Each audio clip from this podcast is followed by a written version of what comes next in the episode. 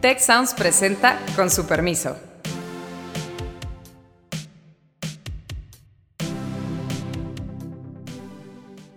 Con su permiso, yo soy Carlos Elizondo y hoy vamos a hablar sobre los recientes cambios en la forma de gobierno de la República Popular China.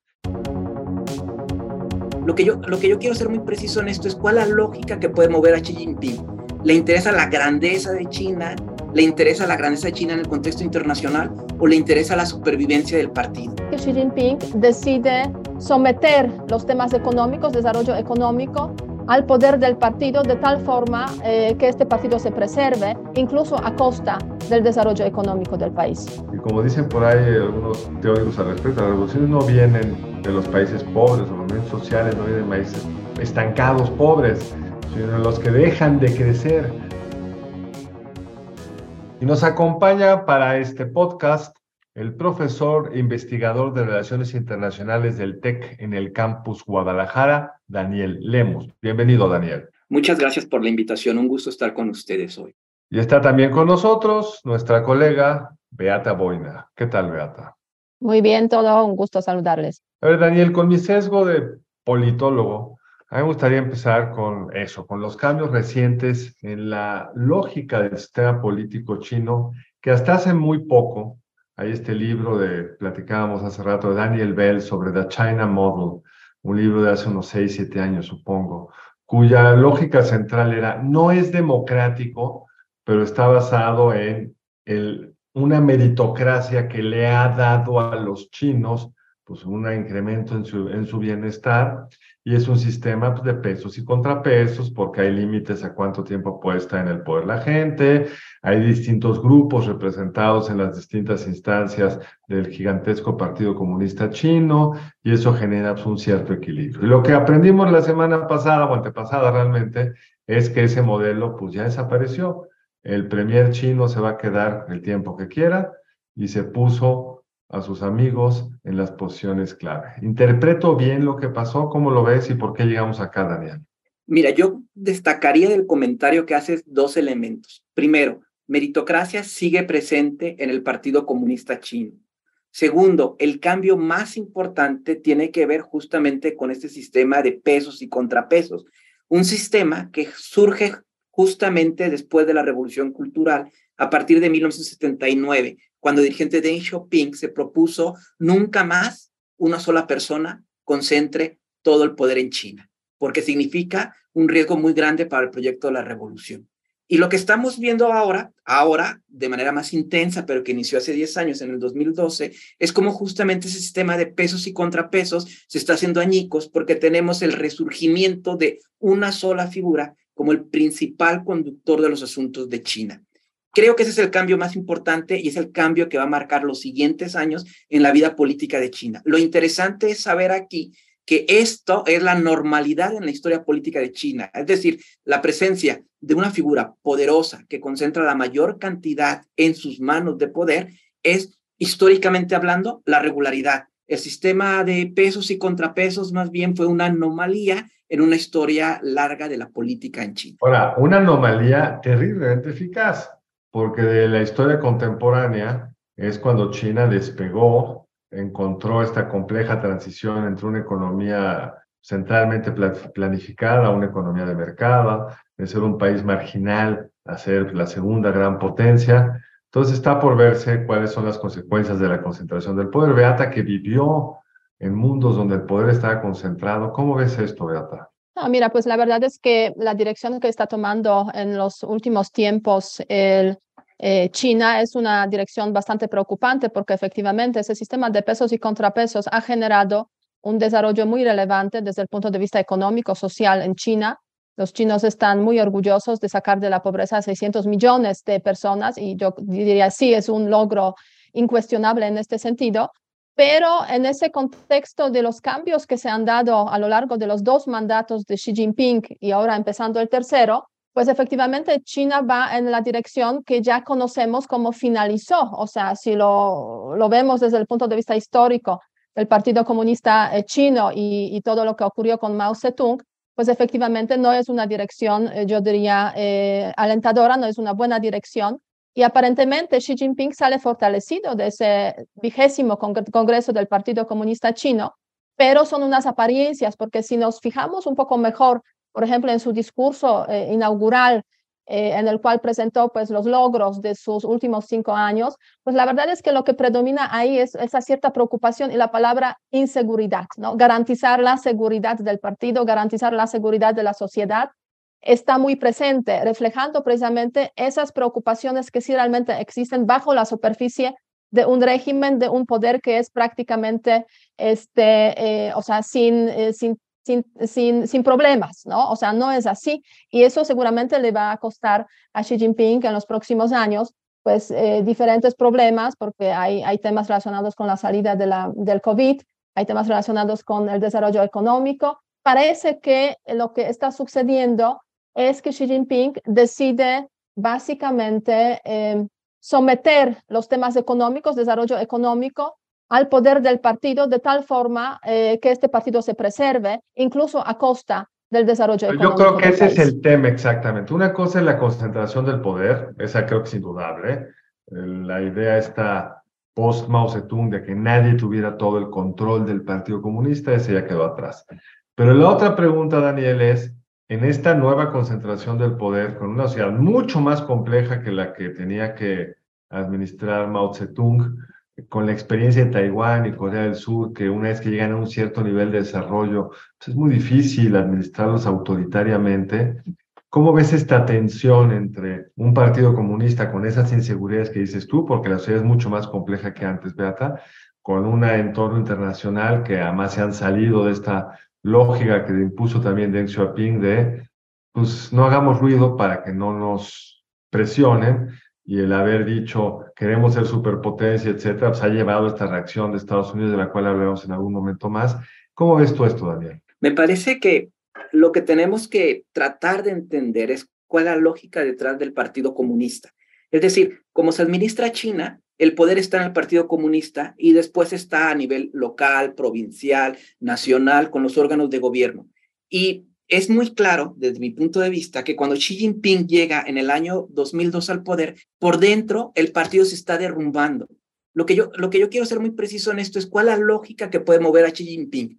¿Le interesa la grandeza de China? ¿Le interesa la grandeza de China en el contexto internacional? ¿O le interesa la supervivencia del partido?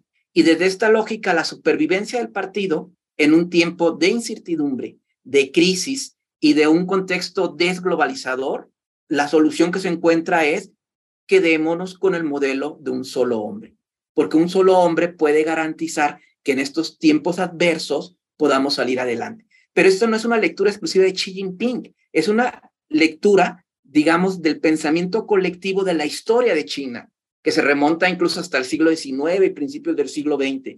China fragmentada siempre fue una China muy débil respecto a las tendencias mundiales. Necesitamos un solo hombre y es una lectura exclusiva que se hace desde ahora. Una cosa es una China fragmentada, la de principios del 20, que tienen toda la razón, y otra cosa es la China que hemos tenido desde fines de los 70 hasta ahora, que está lejos de ser fragmentada, pero los pesos y contrapesos, en mi visión del mundo, ayudan a gobernar mejor, porque si no quedas bajo pues, la inspiración de un solo hombre y termina en general mal. Como cuando Mao Zedong dijo, vamos a industrializar China, nadie le dijo que no, y en el camino murieron de hambre que 40, 50 millones de chinos, ¿no? O sea, así yo es. Creo que por eso Deng Xiaoping puso los límites, no para fragmentar a China, sino para evitar los excesos, que es el peor riesgo para un partido en el poder. Y sin embargo, desde la mirada y justificación del poder de Xi Jinping, la fragmentación es la principal amenaza. Ahora, también hay que tener en cuenta que una cosa es el discurso y la propaganda y todo esto que sucede en China a través de los medios más modernos, y otra la interpretación que nosotros podemos hacer desde Occidente. Entonces, si tratamos de entender la lógica, porque nosotros nos podemos preguntar, ¿por qué abandonar un liderazgo colectivo cuando ha sido la fórmula del éxito económico de China?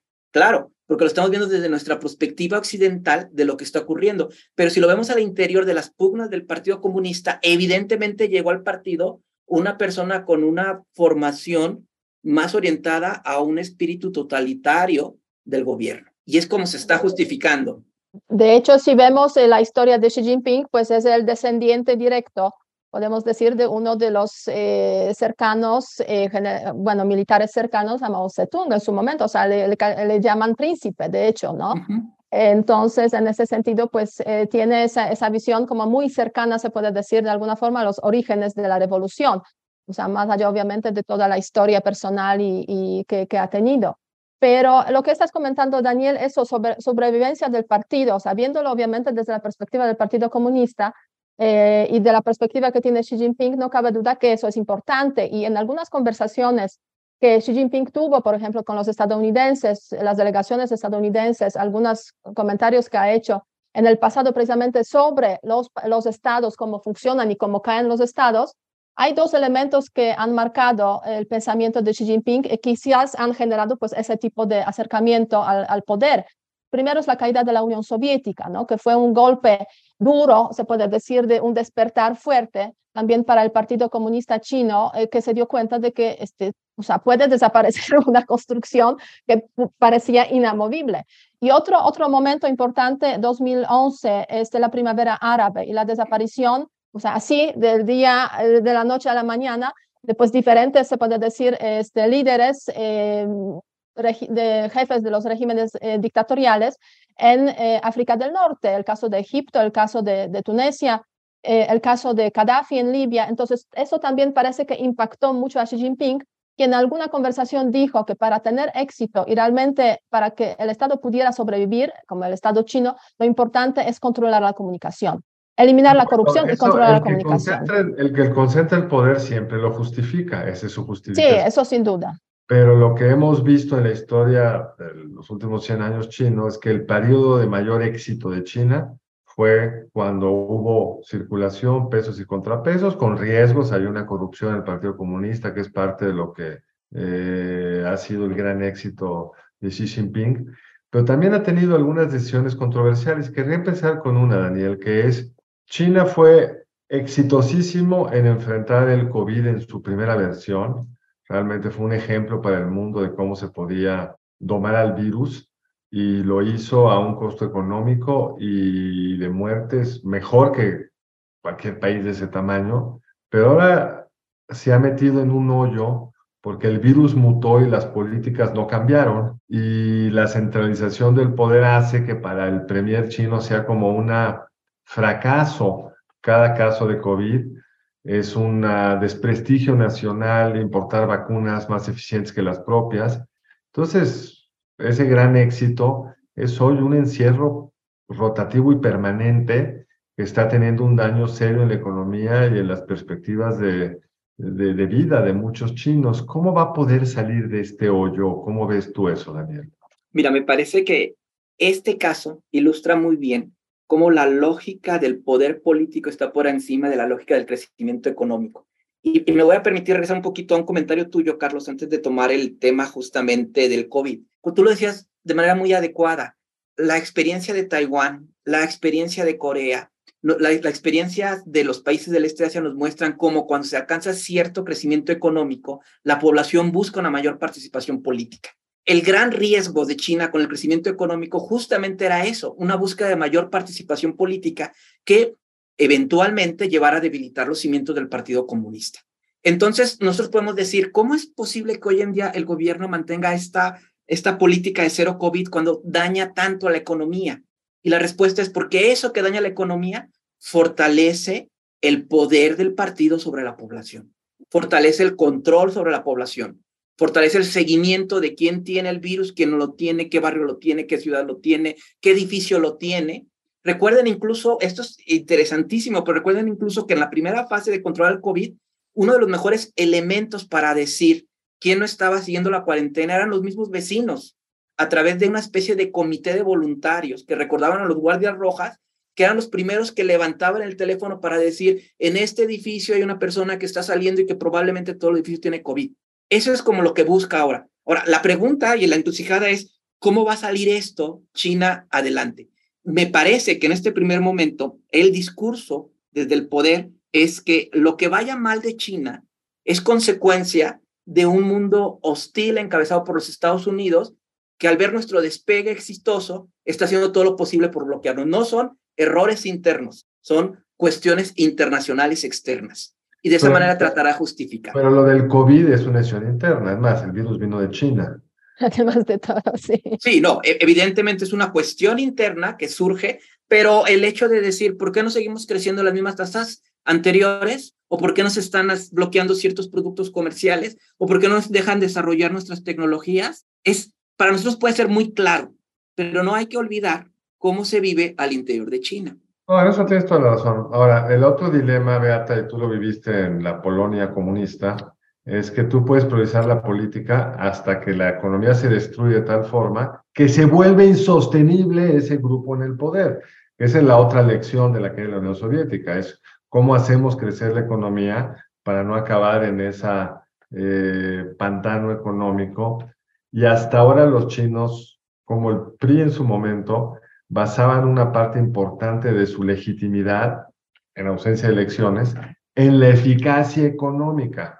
Entonces, ¿cómo ves, Beata, esta tensión entre si le doy prioridad a la política y dejo de crecer, qué va a pasar con esta sociedad acostumbrada a moverse hacia adelante?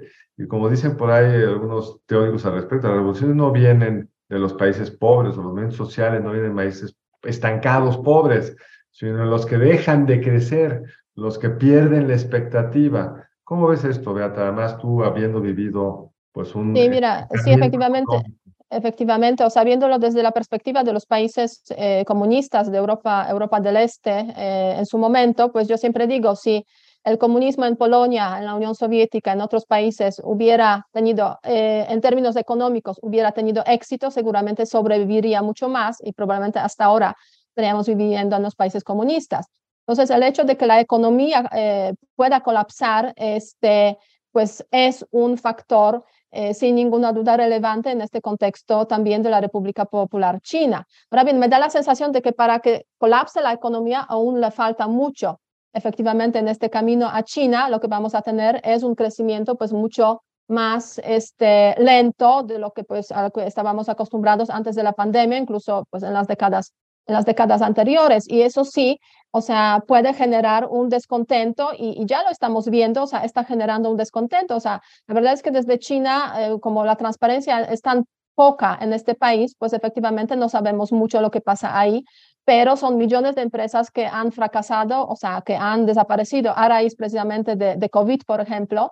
Y la perspectiva de un crecimiento más pequeño pues está afectando pues a grandes grupos de la sociedad, sobre todo los que viven en las zonas urbanas. También hay que recordar que China ha estado saliendo o salido de pobreza pues hace relativamente poco, ¿no? Entonces, para muchas generaciones, o sea, mejor dicho, es la primera generación hoy en día que está viviendo esos tiempos de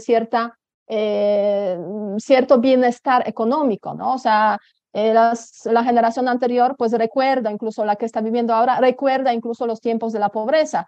Entonces no está tan claro, yo creo, que cómo puede afectar esa situación de decrecimiento. Si se prolonga mucho, efectivamente, o sea, puede generar pues otro tipo de comportamientos. Ahora bien, el control de información tan férreo que tenemos hoy en día en China influye en que los chinos pues no necesariamente tienen la capacidad de enterarse de lo que pasa en otra parte del mundo, por una parte. Por otra parte, el control permite que se eliminen los elementos de cuestionamiento prácticamente en sus inicios, ¿no? Y esos son los elementos que pueden hacer que el régimen pues perviva mucho más tiempo de esta manera. Oye, Daniel, ¿y tú cómo ves la trayectoria de la economía china? ¿Cuál es tu, digamos, hay algunas preocupaciones de los analistas, el sector hipotecario, el sector inmobiliario había sido, pues, el responsable del crecimiento del 25% del PIB, de acuerdo a algunas estadísticas? Buena parte del ahorro de los chinos, que hay que recordar, tienen una seguridad social bastante limitada y las pensiones las tienen que acumular ellos, pues está en una caída de precios que no habían visto en mucho tiempo, proyectos que no se terminan, más lo que decía Beata. ¿Cómo te imaginas tú la trayectoria de la economía china? Que hoy nos dicen que va a crecer 3.5 o algo así, que para México es muchísimo, pero para China no lo es. Sí, no lo es.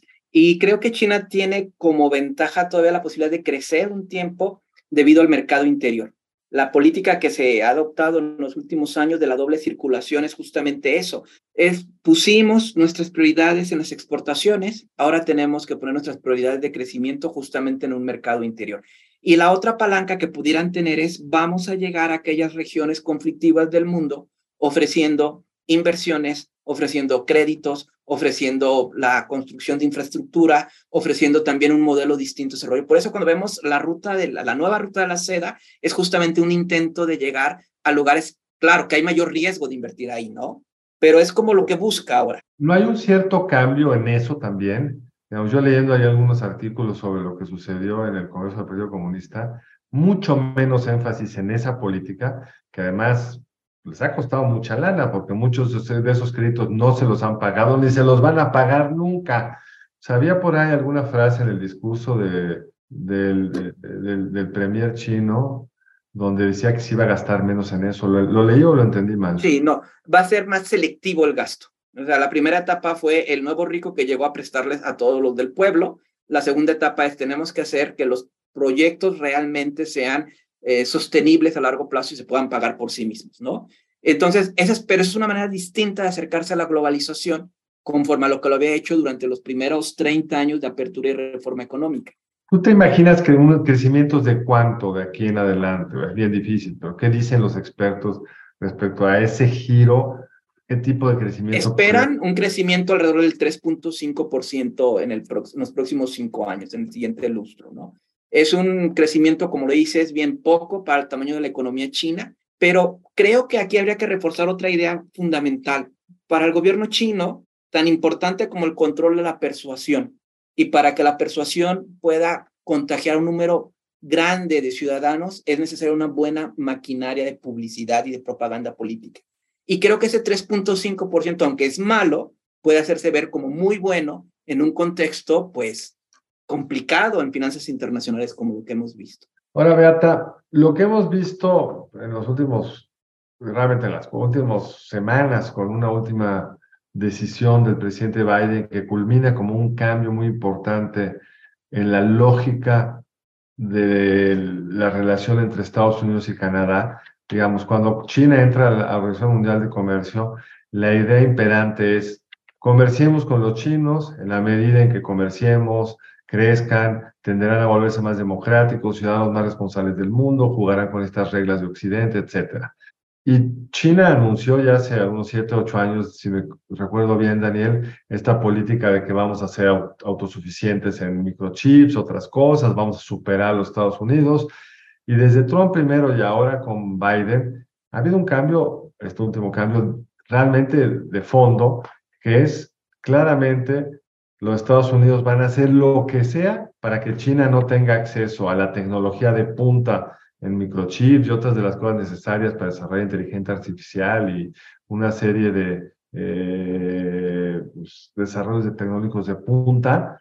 ¿Cuál va a ser la implicación en la relación China-Estados Unidos? ¿Cómo va a reaccionar China? ¿Va a bloquear la exportación de estas tierras raras, que son estos minerales cruciales para la elaboración de ciertos elementos de semiconductores, carros eléctricos, etcétera? ¿Cómo estás viendo esa creciente tensión entre China y Estados Unidos, Beata?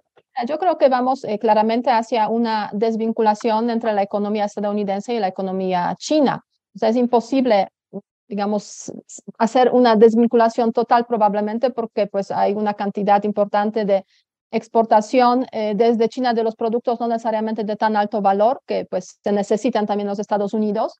Pero en cuanto a las tecnologías altas, sin duda esas últimas decisiones del presidente Biden reflejan precisamente ese intento de no permitir que China tenga acceso a las tecnologías altas, especialmente en el ámbito de microchips, pero no solamente. Entonces, en ese sentido, sí es, y las empresas estadounidenses también siguen esa ruta porque no les queda de otra, básicamente, frente precisamente a las confrontaciones, o sea, las indicaciones de la política económica desde los Estados Unidos. Se está hablando de nearshoring y se está implementando, poniendo en práctica esa idea de tener la proveeduría cercana y segura y de los países amigos. Se está buscando esa proveeduría no solamente en las relaciones con México, pero también en las relaciones con el sudeste asiático. De hecho, pues hace algunos meses los Estados Unidos han firmado un acuerdo con los países, 10, 11 países del sudeste asiático, incluyendo aquí a Vietnam, incluyendo aquí a Malasia, por ejemplo, con la idea de, pues, por ahí ubicar los centros de producción para los Estados Unidos, ¿no? Y la decisión que tomó recientemente Apple, saliéndose de China precisamente y metiéndose su producción en la India, también refleja... Bueno, que las empresas, de su producción. Parte de su producción, sí, parte de su producción, pero refleja que las empresas estadounidenses también siguen la lógica que va detrás de la política anunciada y realizada por la presidencia de Biden, de Trump, con claridad. Y de hecho yo diría que hasta el presidente Barack Obama en 2013 inició este pivot to Asia, y fue a partir de aquel entonces cuando se dieron cuenta de que hay que cambiar las cosas en las relaciones con China. Entonces, sí, el mundo ha cambiado y no hay vuelta atrás en ese sentido, y lo que vamos a ver es más búsqueda de lugares que pueden ser centros de proveeduría segura y de amistad, se puede decir amistosa, más allá de China. Y eso está cambiando totalmente las relaciones entre los dos países, China y Estados Unidos. A ver si afectará el tema de medio ambiente, porque ahí ha habido, pues, cooperación hasta ahora. Daniel, nos queda muy poco tiempo. Me gustaría cerrar con el tema más candente desde el punto de vista geopolítico, a la sombra de la invasión rusa en Ucrania. ¿Te imaginas ahí un calentamiento del conflicto, que lleguemos a una invasión china sobre Taiwán? ¿Qué tan inestable puede ser esa región del mundo? Porque uno de los grandes y claros objetivos de Xi Jinping es hacer de Taiwán parte de China. Sí, ese creo que es el principal problema de la relación Estados Unidos-China. Nunca el Partido Comunista permitirá que Taiwán, aunque en la práctica es un país independiente, se autoproclame como un estado. Y harán todo lo posible de lo que está a su alcance. Yo sí lo veo probable, no ahora, no en 5 años, pero en la medida en que China vaya consolidando su poder, muy probablemente recuperará. Recuerden que la fecha clave para China es el año 2049, que se cumple el centenario de la revolución comunista. Y ahí podemos darnos cuenta de lo que va a suceder. Pues Daniel, muchas gracias. ¿Cómo te seguimos en redes sociales? Mira, tengo una cuenta en Twitter, es China, con número romano 21, @China21, ahí me pueden seguir. Pues muchísimas gracias por acompañarnos. Beata, ¿algunas palabras finales? Yo creo que va a ser muy interesante observar la cumbre de G20, que se celebra justamente el 15-16 de noviembre en Indonesia, Bali, donde pues vamos a ver a un Xi Jinping fuerte, y veremos cómo están los Estados Unidos con Biden después de las elecciones de medio término, y otros países donde el tema de la guerra de Rusia contra Ucrania será efectivamente, pues, el elefante en el cuarto de reuniones. Pues muchísimas gracias a ambos. Sobre todo a ustedes que nos han seguido en este podcast. Los esperamos como siempre aquí en Con su permiso, y síganos por favor en @@cienciassocialestech. Si quieres conocer más sobre el comercio y los negocios, te invitamos a escuchar Territorio Negocios. La experiencia del cliente o del usuario es cada vez más importante. El podcast en el que hablamos sobre las nuevas tendencias de innovación, emprendimiento, finanzas y liderazgo en México y en el mundo. Escúchalo en Spotify, Apple Podcast y Google Podcast. Muchas gracias al equipo del Tecnológico de Monterrey y de TechSounds. Productor ejecutivo de TechSounds, Miguel Mejía. Asistente de producción, María Monroy. Productora de Con su permiso, Cintia Coca. Diseño, Daniela Solís, Lizeth Rodarte y Pilar Ortega. Postproducción, Max Pérez, Marcelo Segura y Sergio Chávez. Les invitamos a escuchar el siguiente episodio de Con su permiso y el resto de programas de TechSounds en los canales de su preferencia.